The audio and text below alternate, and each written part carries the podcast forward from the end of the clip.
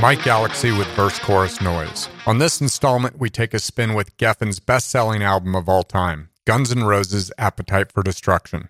Appetite for Destruction was produced by Mike Clink, who has worked with Motley Crue, Megadeth, Metallica, and more, and was recorded between January and June of 1987 at various Los Angeles area studios, but primarily at Rumbo Studios and The Record Plant, which has produced hugely successful albums like Blondie's Parallel Lines, Metallica's Load and Reload, The Eagles' Hotel California, Fleetwood Mac's Rumors, Eminem's Marshall Mathers, and many more.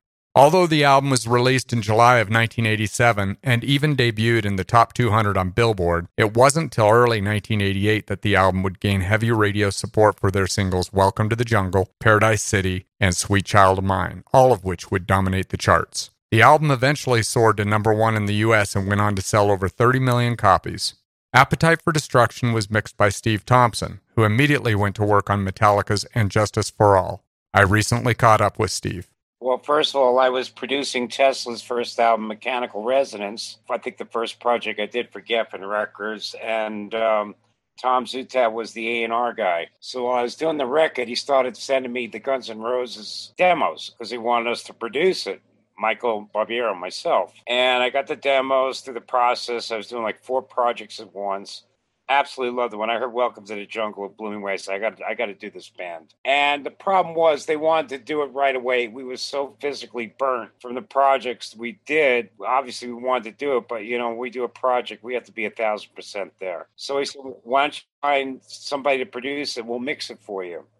So that's when Tom got Mike Clink. And that's basically how the project started. So we wound up mixing it in New York and Izzy, Axl, and Slash were at the mix sessions. We did some additional recording. I believe we released that single about two or three times, Welcome to the Jungle, with no success until I think it was Tom Zutaut and Geffen Records put a gun to the head of MTV and says, give this video a shot. So MTV uh, finally gave in, and I think they played it like in the wee hours of the morning, two to four in the morning and they got so much response at that hour, they finally put it in rotation.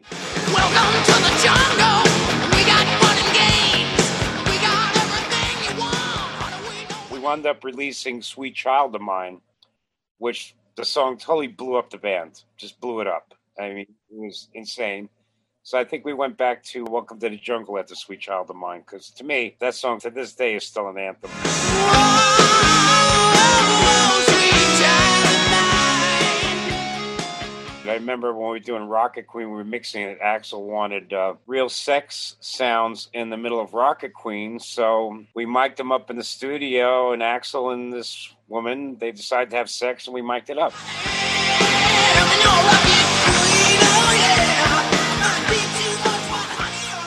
I think the first song we mixed was "It's So Easy." I have a tendency once I get something I like, I play loud. And I remember Slash coming in on you know, when I said, okay, take a listen to the mix. And I had everything on 11. And I remember specifically when the heavy guitars first came in, I made them over loud. And the funny part was, I don't know if the, you ever saw the Memorex commercial. You see a guy and the music and the wind's blowing on his face, and that was Slash. So I ended up blowing uh, three sets of speakers, mixing that song, and I felt it was right after that.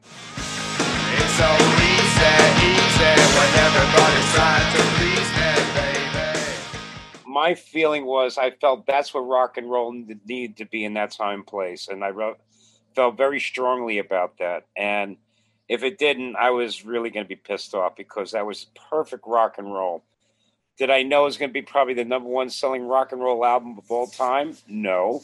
But I knew that there's no reason why this album can't be huge. I mean, they had everything. They had Danger, they had the looks, they had the songs, they had the, a great company behind it, and uh, it just everything fell into place. And to this day, we're still selling a gazillion records a year.